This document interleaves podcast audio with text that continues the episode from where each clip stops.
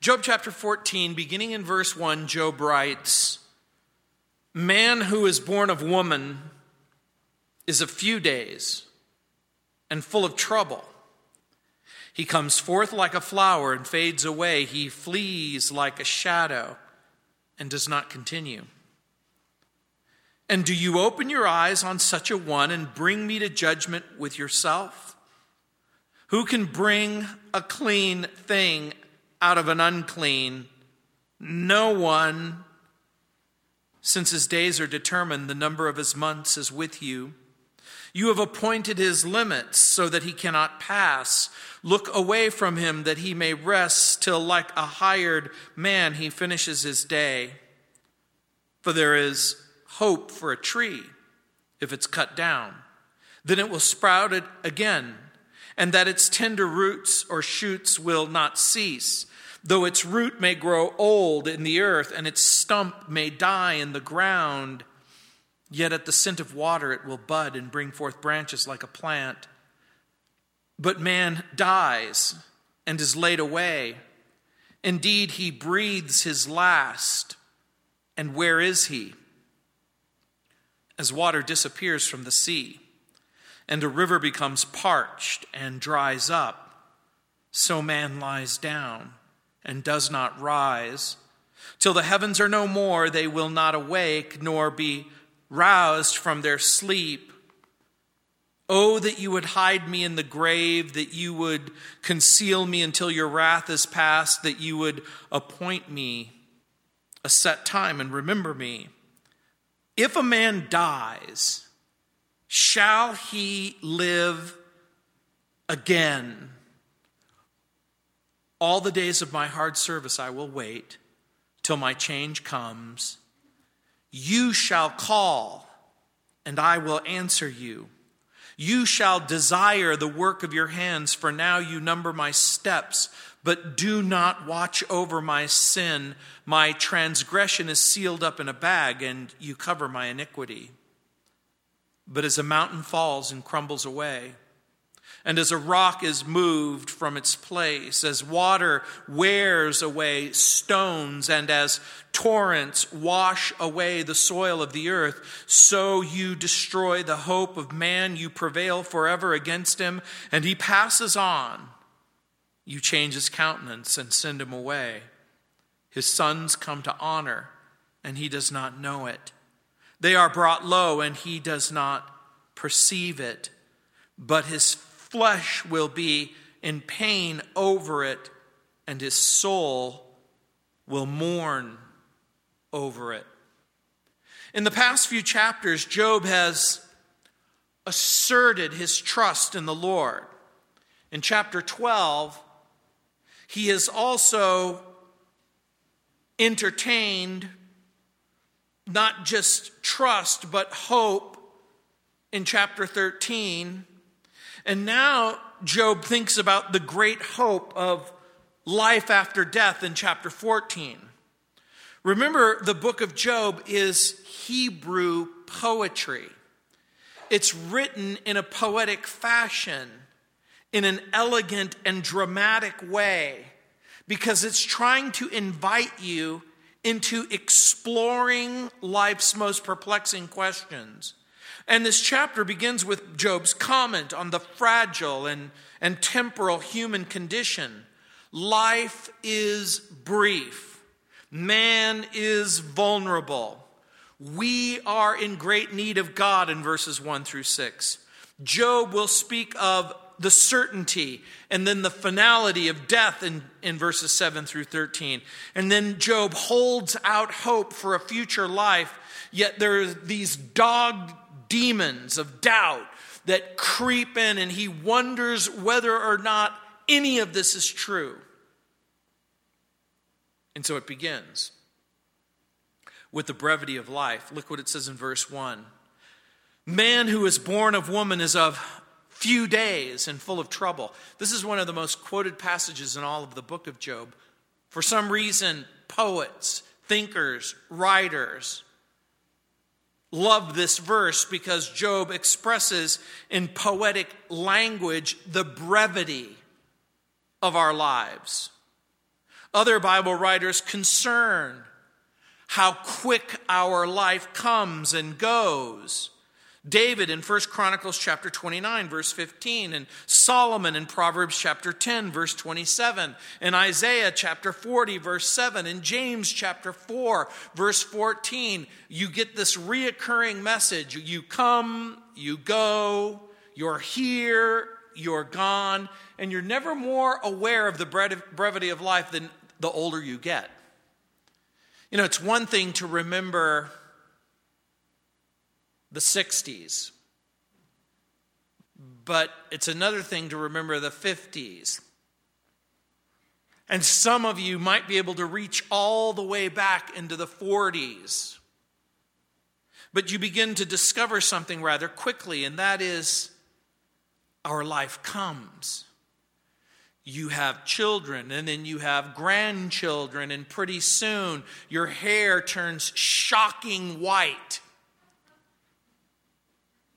and so when it says, man who is born of woman is a few days and full of trouble, the word trouble is an interesting word in the Hebrew language.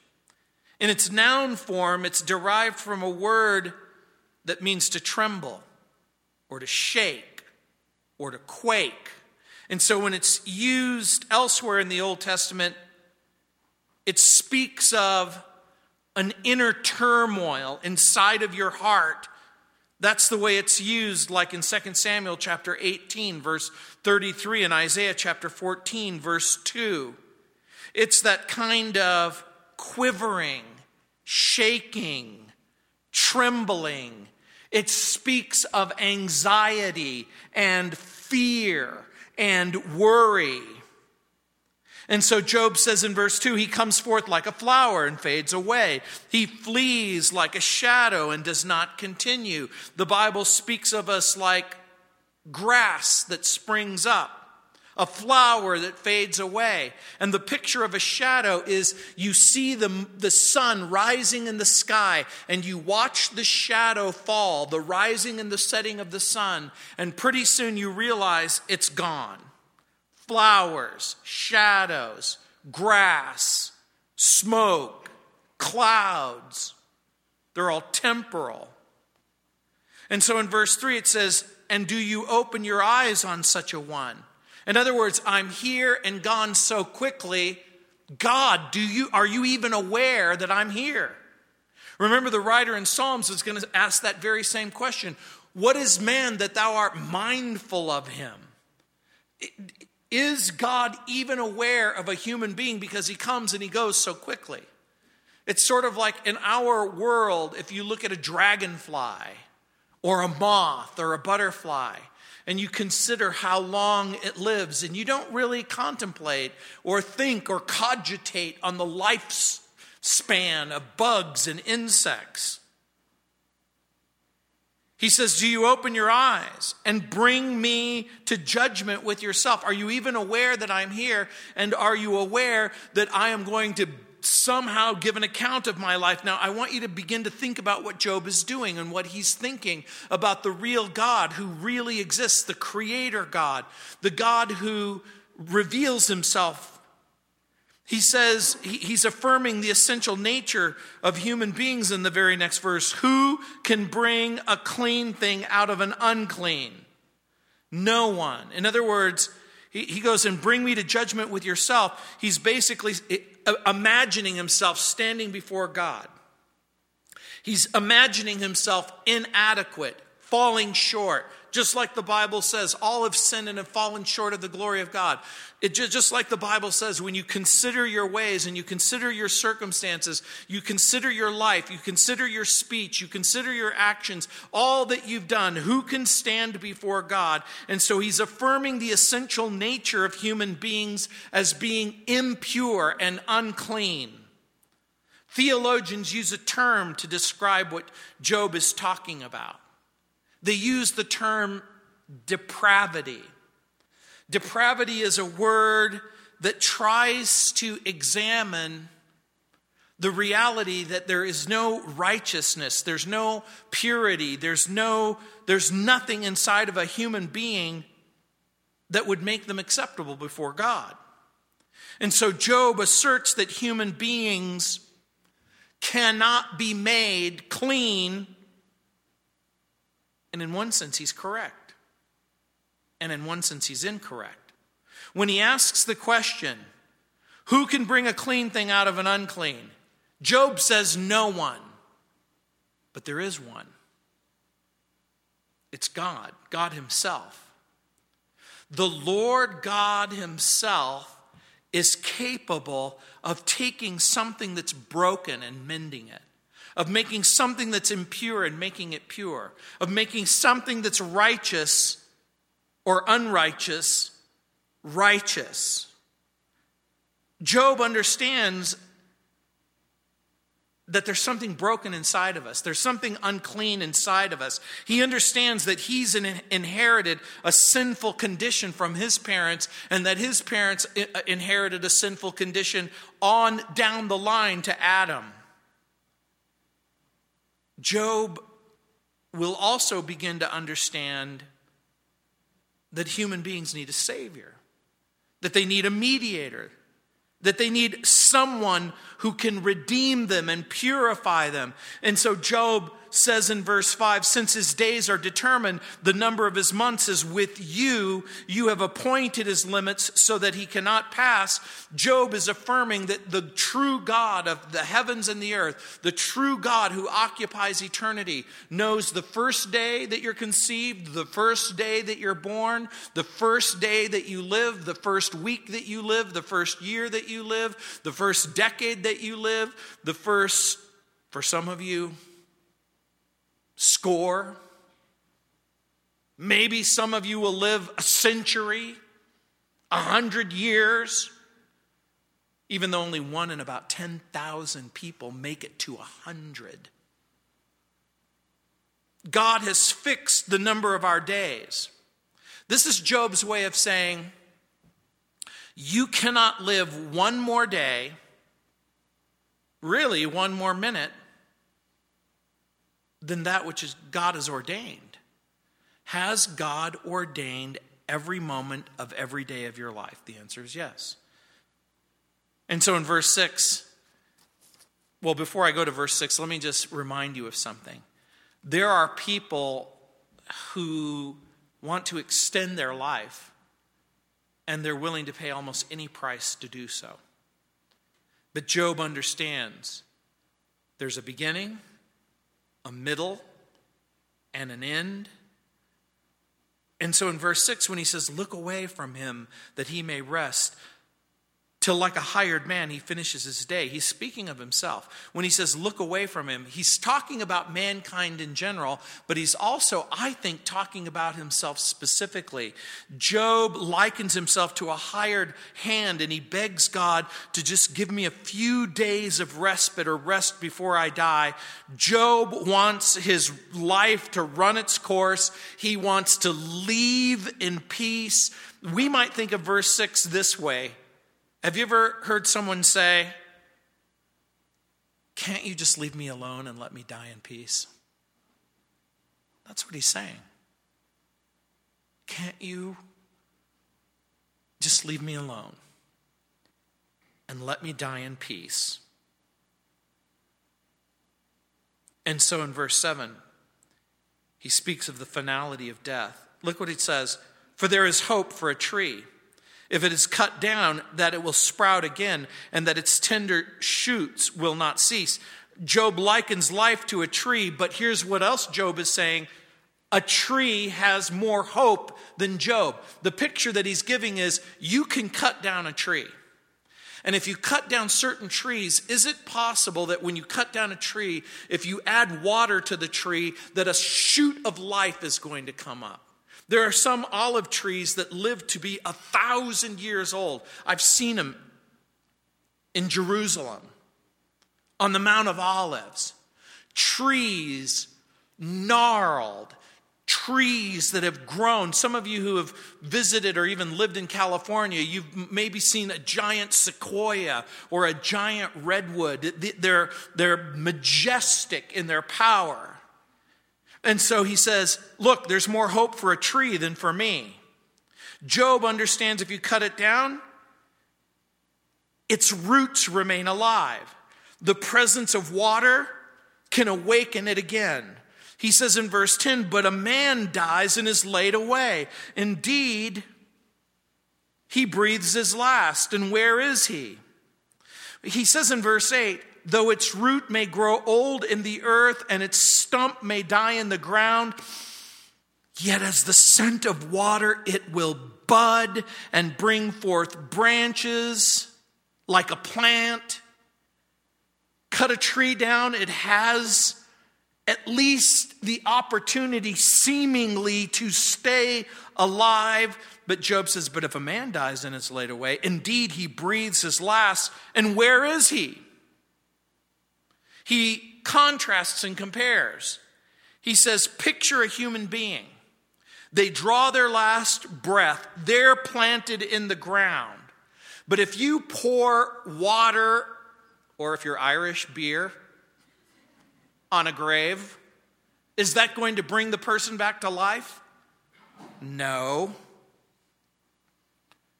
Job is saying something when he says, Indeed, he breathes his last, and where is he? People who die don't come back to life. Now, again, even when he writes, Indeed, he breathes his last, and where is he? The verse takes on special meaning if you've ever seen a person breathe their last.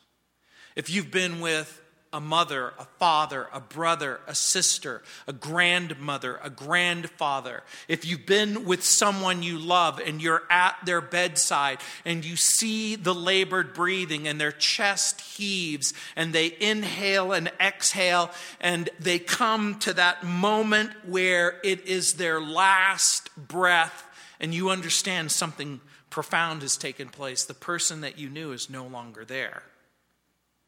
He asks the question where did they go? It is the question that each and every person in each and every generation will ultimately ask themselves What happens when you die? He says in verse 11, as water disappears from the sea, and a river becomes parched and dries up, so man lies down and does not rise till the heavens are no more. They will not awake nor be roused from their sleep. He likens a human being like the cycle of evaporation, where the sun beats down on a lake and the water begins to evaporate, like a river, like a dry gulch. He says that's the way human beings are. They lie down and they don't get up. He says, Till the heavens are no more, they will not awake nor be roused from their sleep. In what sense? He is suggesting that according to what he's observed and what he has learned and what he has seen, dead people don't come back to life. Now, this is interesting on so many different levels. The first level, of course, being that a lot of people accuse the ancients of being stupid or weird or superstitious or willing to embrace any sort of fear or superstition that comes down the road. But I'm here to tell you that most people in the ancient world, even if they believed in life after death, they lived in a world where dead people don't come back. And they would live their lives or they would order religious rituals or they would perform certain rites in order to make sure that that doesn't happen. He says, Oh, that you would hide me in the grave, that you would conceal me until your wrath is past, that you would appoint me a set time and remember me. Now a little glimmer of hope takes place. Job says, God, will you hide me in the grave? In what sense? Will you please let me die? In what sense? So that your wrath would pass by. In what sense? Here, here's what he's basically saying I want to die and I want to wake up in a world where there's no pain, where there's no sorrow, where there's no depression. I want to die and I want to come back to life Job seems to be speaking of a set time in the grave. It's his way of saying, Look, I'm willing to die, and I'm willing to stay in the grave until such time as you think it's okay for us to talk. and then to bring me back to life. Look what the text says. Oh, that you would hide me in the grave, that you would conceal me until your wrath or anger is past, that you would appoint me a set time. Look what it says. And remember me. I want you to think about verse 13 and ask yourself the question what does it mean to set and appoint time, and what does it mean to remember him? What if I'm going to I'm, I'm going to suggest to you that what Job is hinting at at least at this point is a resurrection. In other words that there's a time when he is going to come back to life and when he says that you would remember me, remember that that implies that there's a thoughtful consideration. Perhaps at a later time. Now again there's a lot of ways that you could think about the text. Is it another life? Is it the next life? That God will no longer be angry? He's dreaming about a life where God remembers him, where God isn't angry with him, and where he is at peace with God. Now, look at verse 14. If a man dies, shall he live again? All the days of my hard service I will wait till my change comes? That's the million dollar question, isn't it? Verse 14. If a man dies, will he come back to life? If a woman dies, if a human being dies, we know in the New Testament it says, What does it profit a man if he gains the whole world and he loses his soul? If a man dies, will he live again? Does this life cut off consciousness, terminate existence. Now, there's so much that I want to tell you about this verse, but we don't have a whole lot of time, so let's try and go through it quickly. Let's begin with a very simple question How much faith do you think it took for Job to just simply ask that question? His children are gone. His business is gone. His health is gone. His friends are, for the most part, gone. Everything that he used to have, he no longer has. How much faith does it take to ask that question?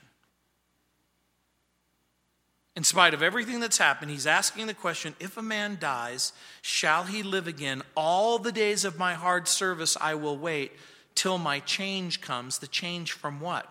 From death to life. Now, again, the Hindu will answer the question with reincarnation.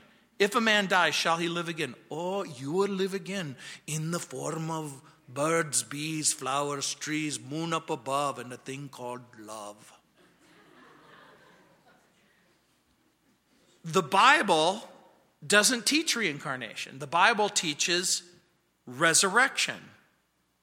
Now, if the, if the Hindu says, well, maybe we can come back in another form, in another way, the philosophical naturalist or the atheist or the materialist hopes not in another life, but in some sort of lasting contribution. William James wrote, the great use of life is to spend it for something that outlasts it. In other words, you can imagine for the atheist, for the materialist, for the Carl Sagans of the world who believe that this universe is all there is and all there ever was, that you are stardust, that an a star explodes, the heavier elements coalesce, they form planets, which forms carbon, and a drop of water, hydrogen and oxygen somehow combine. Electrical currents somehow create amino acids, amino acids which, which somehow build up into some sort of living, replicating organism, which begins to differentiate and has some sort of identity, and these multicellular organs become lower life forms, and these lower life forms become higher life forms, so that over a four and a half billion period, humanity rises and then dies, returning to carbon and molecules. And the earth crumbles, and the star explodes, and the cycle continues. For James, William James, there is no life after death. For so many people who deny the reality of God and they deny the reality of a life after death, they're going against something inside of them that God has placed inside of them. The Bible says that God has placed eternity in your hearts. You see, I'm going to suggest to you that the deep desire on the part of human beings to live forever isn't a desire of wishful thinking that's been placed there by Satan. The desire to live forever is something that has been placed inside of your hearts by God. Because God has created you, and God has created you in, the, in His own image. In what sense? In the sense that you can have friendship and relationship and you can communicate with God. It was Helen Keller who said, I will not just live my life, I will not just spend my life, I will invest my life. You see, the truth is, we have to make sure that we're living and then we're dying for something that's meaningful. The famous evangelist D.L. Moody said, Let God have your life. He can do more with it than you can. Bishop Stephen Charles Neill wrote, quote, Life is filled with meaning as soon as Jesus Christ comes into it. You see, for the person who knows and loves and believes that Jesus is the Lord, if a man dies, shall he live again? It's not a hard question. David McKenna writes, quote, Perhaps like a man crawling in the desert with sand in his throat, Job sees the mirage of a green oasis fed by an overflowing spring of water. Something prompts him to foresee life beyond the grave in the character of God. We who have the promise of Christ I am the resurrection and the life in John 11 25, still find it hard to accept death at a graveside. He is exactly right. When you're a Christian and when you bury someone that you love, and you watch them being lowered into the dirt, when you watch their ashes being spread on the mountain or in the ocean, and you're asking yourself this question of whether or not people live again, there's, there's absolutely no way of knowing apart from the revelation that's been given to us in the person of Jesus Christ. That's why you can stand at every single grave and say, Jesus said, I'm the resurrection and the life, and he that believes in me, yet shall he live. He answers the question that Job asks. He answers the question that the Hindu wants to know, and the Buddhist wants to know, and the Muslim wants to know, and the philosophical naturalist atheist, everybody wants to know the truth about that question. In verse 15, look what he says You shall call, and I will answer you. You shall desire the work of your hands. Do you understand what he's saying? When he says, You shall call, the implication is remember, he's dead. How can a dead person hear the voice of God and then respond to God? Job says, You will call and I will answer you. The answer, again, is found in John chapter 6 where Jesus answers Job's question. Actually, it's in, in John chapter 5. In verse 28, he says, Do not marvel at this. In John chapter 5, verse 28, he says, Do not marvel at this, for the hour is coming. The hour is coming in which all who are in the graves will hear his voice and come forth. Those who have done good to the resurrection of life, and to those who have done evil, to the resurrection of condemnation. Job imagines a world in which God calls out to him and he's able to answer him. And look what else it says You shall desire the work of your hands. In what way? You're not mad at me. You're not silent with me. You're not cross with me.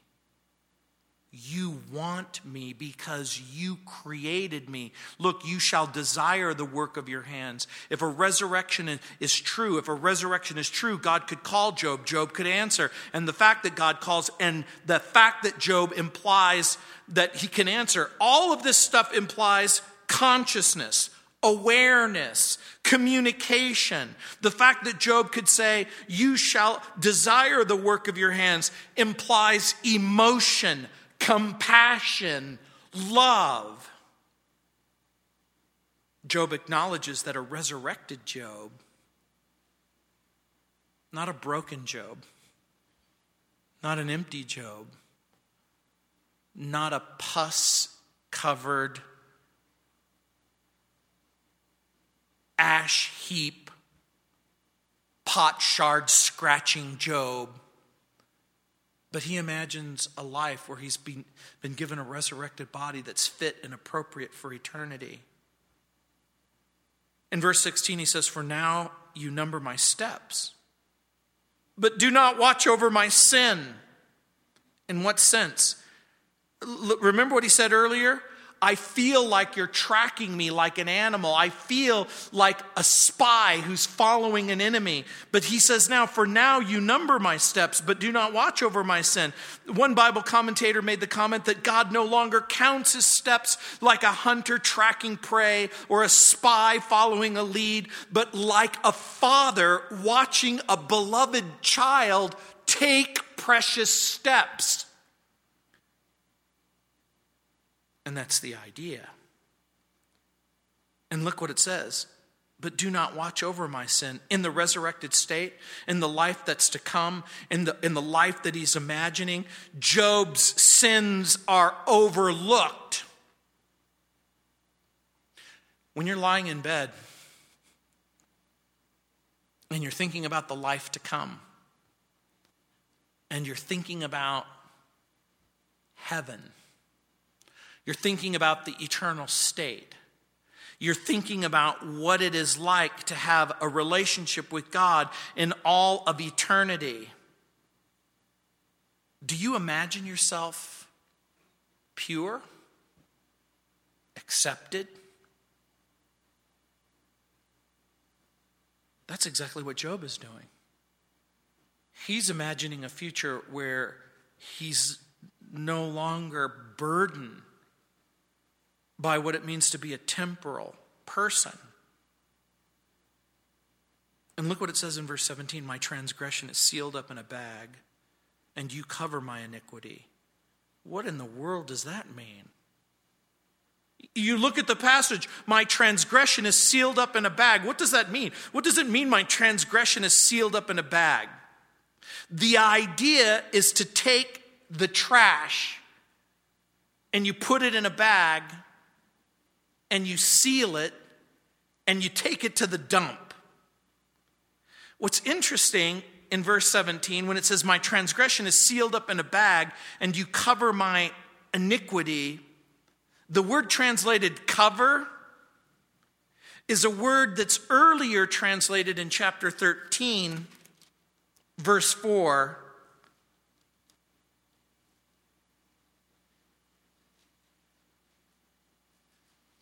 but you forgers of lies. That word forge is the same word.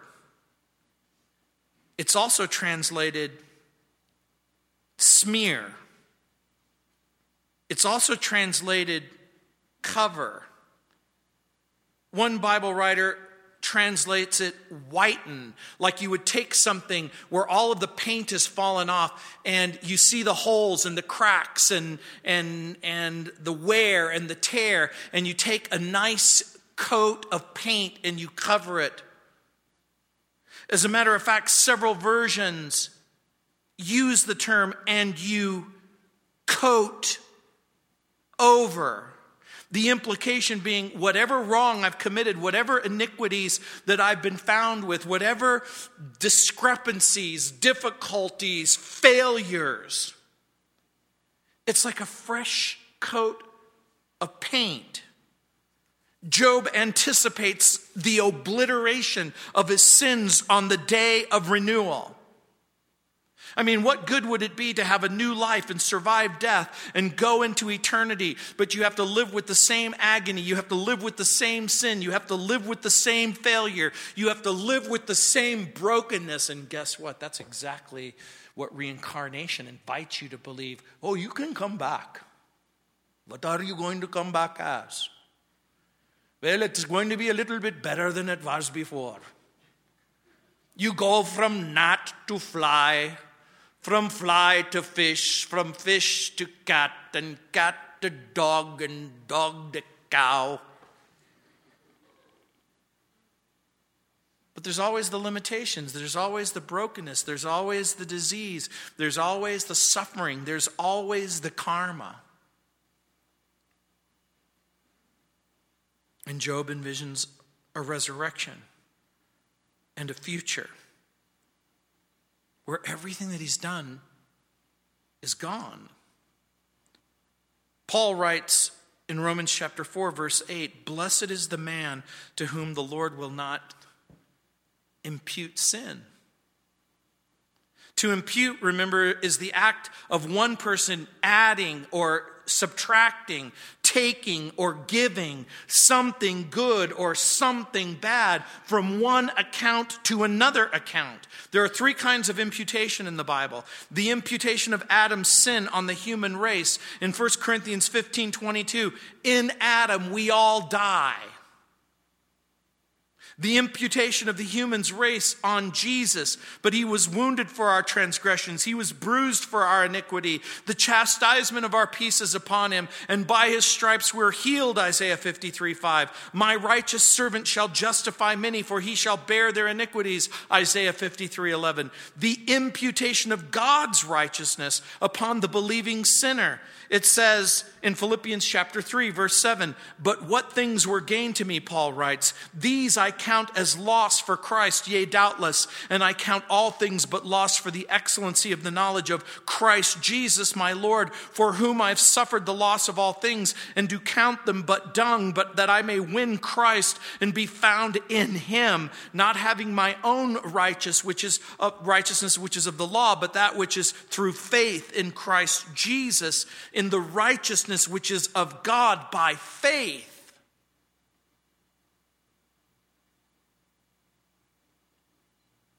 If there is a life beyond the grave, will it be filled with joy? Will it be filled with happiness? In imputation, the first is involuntary. Remember, nobody wants to be an Adam voluntarily. You don't, you don't cry. Your first cry as a baby is, I have, I've been robbed. Put me back.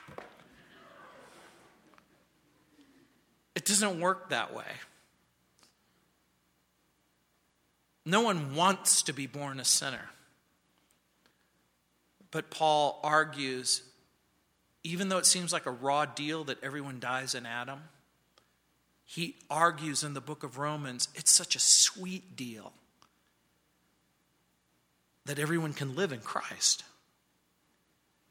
If one person could create the mechanism whereby all people are sinners and all people die, look at the bright side. That means that one person can be the Savior and he can be the singular solution to the problem of sin if you will trust him. And so Jesus says, in John 10:10, 10, 10, I came that you might have life and have it more abundantly. And can you imagine? Can you imagine? Can you imagine if, if Jesus whispered in Job's ear, John 11, 25, I'm the resurrection and the life. He that believes in me, even if he were dead, yet shall he live. This remains the singular solution, the everlasting answer to the question if a man dies, will he live again? The right answer will always be the answer is found in Jesus, in the life of Jesus, in the death of Jesus, in the resurrection of Jesus. It means so much, but it must mean the answer to that question is yes, yes, and yes again. In 1 John chapter 4, verse 9, it says, In this was manifested the love of God toward us, because that God sent his only begotten Son into the world that we might live through him. In Revelation 1:18, it says, I am he that lives and I was dead, and behold, I'm alive forevermore, and I have the keys of hell and death. If you're ever wondering, if anyone ever looks at you, if anyone glances at you, if you see someone crying and weeping as they're burying their mother, their father, their grandfather, if you see them burying their child and they're covered with tears and they're wondering whether or not they'll ever see their loved one again, you get to say, I'm here to tell you something. Jesus said, I'm the resurrection and the life, and he that believes in me, even if he were dead, yet shall he live. That's the hope. Pause for a moment. and I want you to think about what Job is saying. Job is at least at this point saying, Look, I'm willing to endure suffering. I'm willing to endure the grave. I'm willing to even stay in that grave if it means that God will call me from that grave. If He will speak to me, I will answer Him. If I can find Him, if I can reveal my transgressions, or He can reveal them to me. Again, McKenna writes, quote, true faith is always more practical than a visionary. Job doesn't yearn for a Shangri La existence in eternal life. Rather, he envisions conversations with God in verse 15, a mutual relationship between the Creator and the created being in verse 15, a time when the veil of mystery over God's purpose will be lifted in verse 17, and at the end of his life.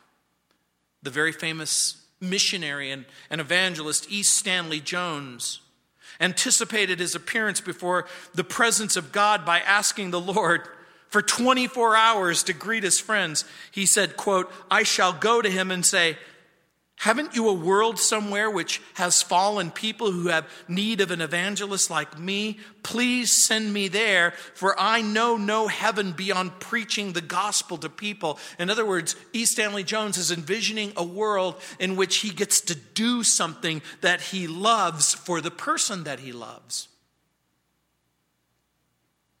McKenna writes, he and Job share the same fun- functional faith for a heaven of stimulating conversation, growing relationships, unfolding revelation, a satisfying work. How different is that from a person who goes, yeah, he's gone to that great big ballpark in the sky where you play in the major leagues forever and ever. He's in that great NBA shooting hoops. He's in heaven's band singing songs but what if heaven isn't just a place where you are in a band or play ball or visit friends? What if heaven is like what Job imagines? A God who brings you back to life, who forgives all of your sins, where you get to ask the questions that you've always wanted to know about and get the answer that you need. But then there's a crash. The crash comes in verse 18. And what I'm calling the melancholy of doubt. Look what he says in verse 18. But as a mountain falls and crumbles away, and as a rock is moved from its place, as water wears away stones, as, and as torrents wash away the soil of the earth, so you destroy the hope of man. Listen to what he's saying.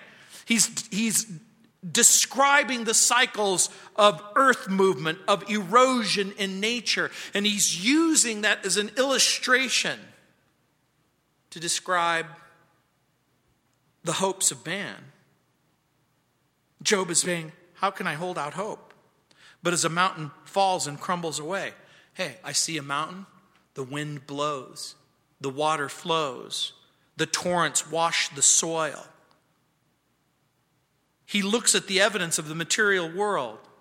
He sees the world in which he's living and he understands the second law of thermodynamics, the law of entropy.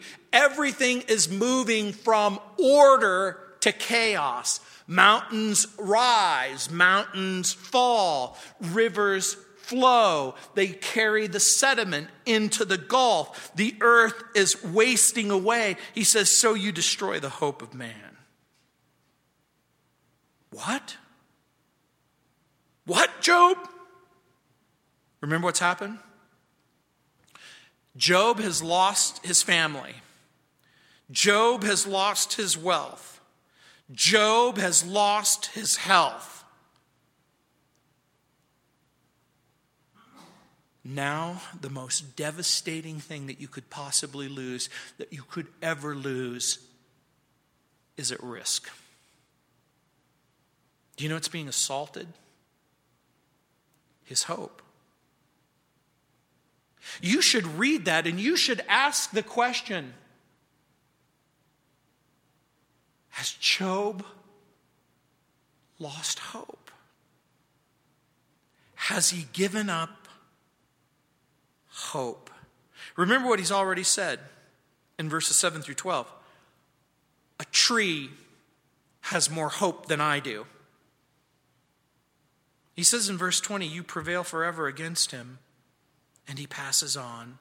In other words, God, you will always have your way, no matter what human beings say and do, because people will live and people will die. They will come and they will go. You change his countenance and send him away. In what way?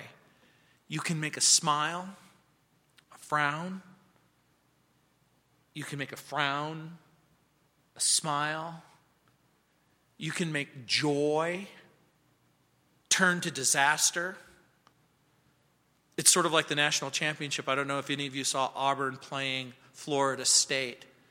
And in the last few moments of the game, you saw one side go from absolute dismal depression to elation to depression to elation to depression.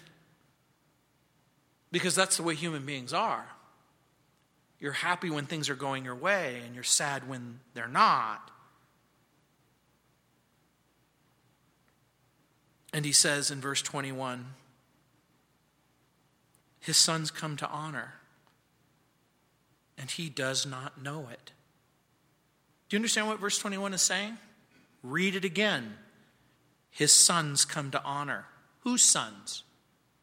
I'm going to suggest to you that now Job isn't just talking in the impersonal third person, he's talking about his sons. His sons come to honor, and he does not know it. They are brought low, and he does not perceive it.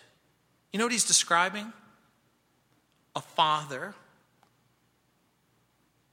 who never gets to see his children grow up. Do you understand that? The mother, the father, the brother, the sister, the grandmother, the grandfather who is mourning and thinking and, and considering the circumstances of life, and they begin to understand a daughter or a son that will never graduate from school, will never go to college, will never be married, will never get their first job, their first mortgage, their first credit card bill. Wait, that's not the way it's supposed to be going. And in, in, the, in the ideal world in which you imagine your child growing up, we envision a world of our children growing up where their dreams come true. In verse 22, he says, But his flesh will be in pain over it, and his soul will mourn over it. Job wonders whether his body simply turns to dust and his soul goes to a place of sadness. This isn't the voice of hope. But it ends the first round of the debate between Job and his friends. Remember, Job is on the ash heap. The first round ends with Job hurt, alone, hope slipping away.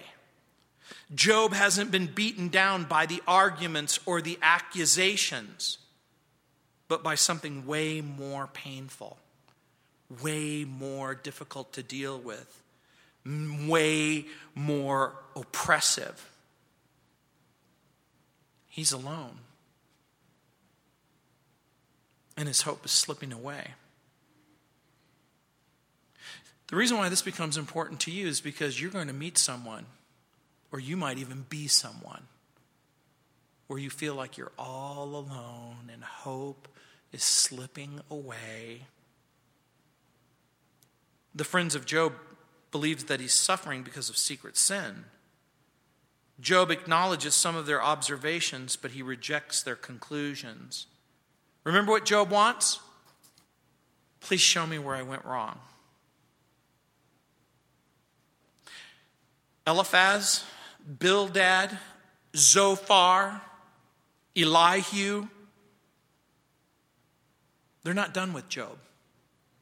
They still have a few more words that they're going to speak. I want to remind you that the chapter doesn't end on a high note. There's doubt. But thank God, thank God, the book of Job isn't over. You see, there's going to be chapter 15, and as you turn the pages and as you read chapter 19 and chapter 22 and chapter 38, the Lord is going to speak. The Lord is going to answer. You see, Job is going to continue into chapter 39 and chapter 40. And then the book of Job is going to come to an end. And then the Bible, Genesis, Exodus, Leviticus, Numbers, Deuteronomy, is going to be a progressive unfolding of the revelation of the nature and the character of God until you fast forward into Matthew, Mark, Luke, and John and the revelation of Jesus and the life of Jesus and the resurrection of Jesus. And hope is going to awaken and life is going to be amazing. Remember what Job has done. He's appealed for sympathy. Life is short, a warfare in chapter 7, which really translates an appointed time.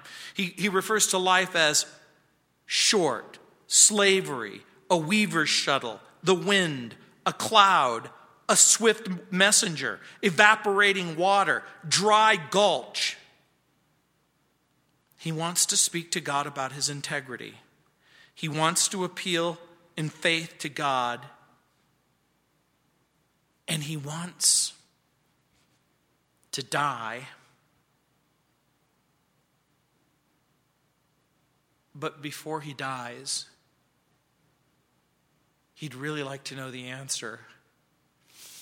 Is there something past death? You see, the truth is, death isn't life's final word.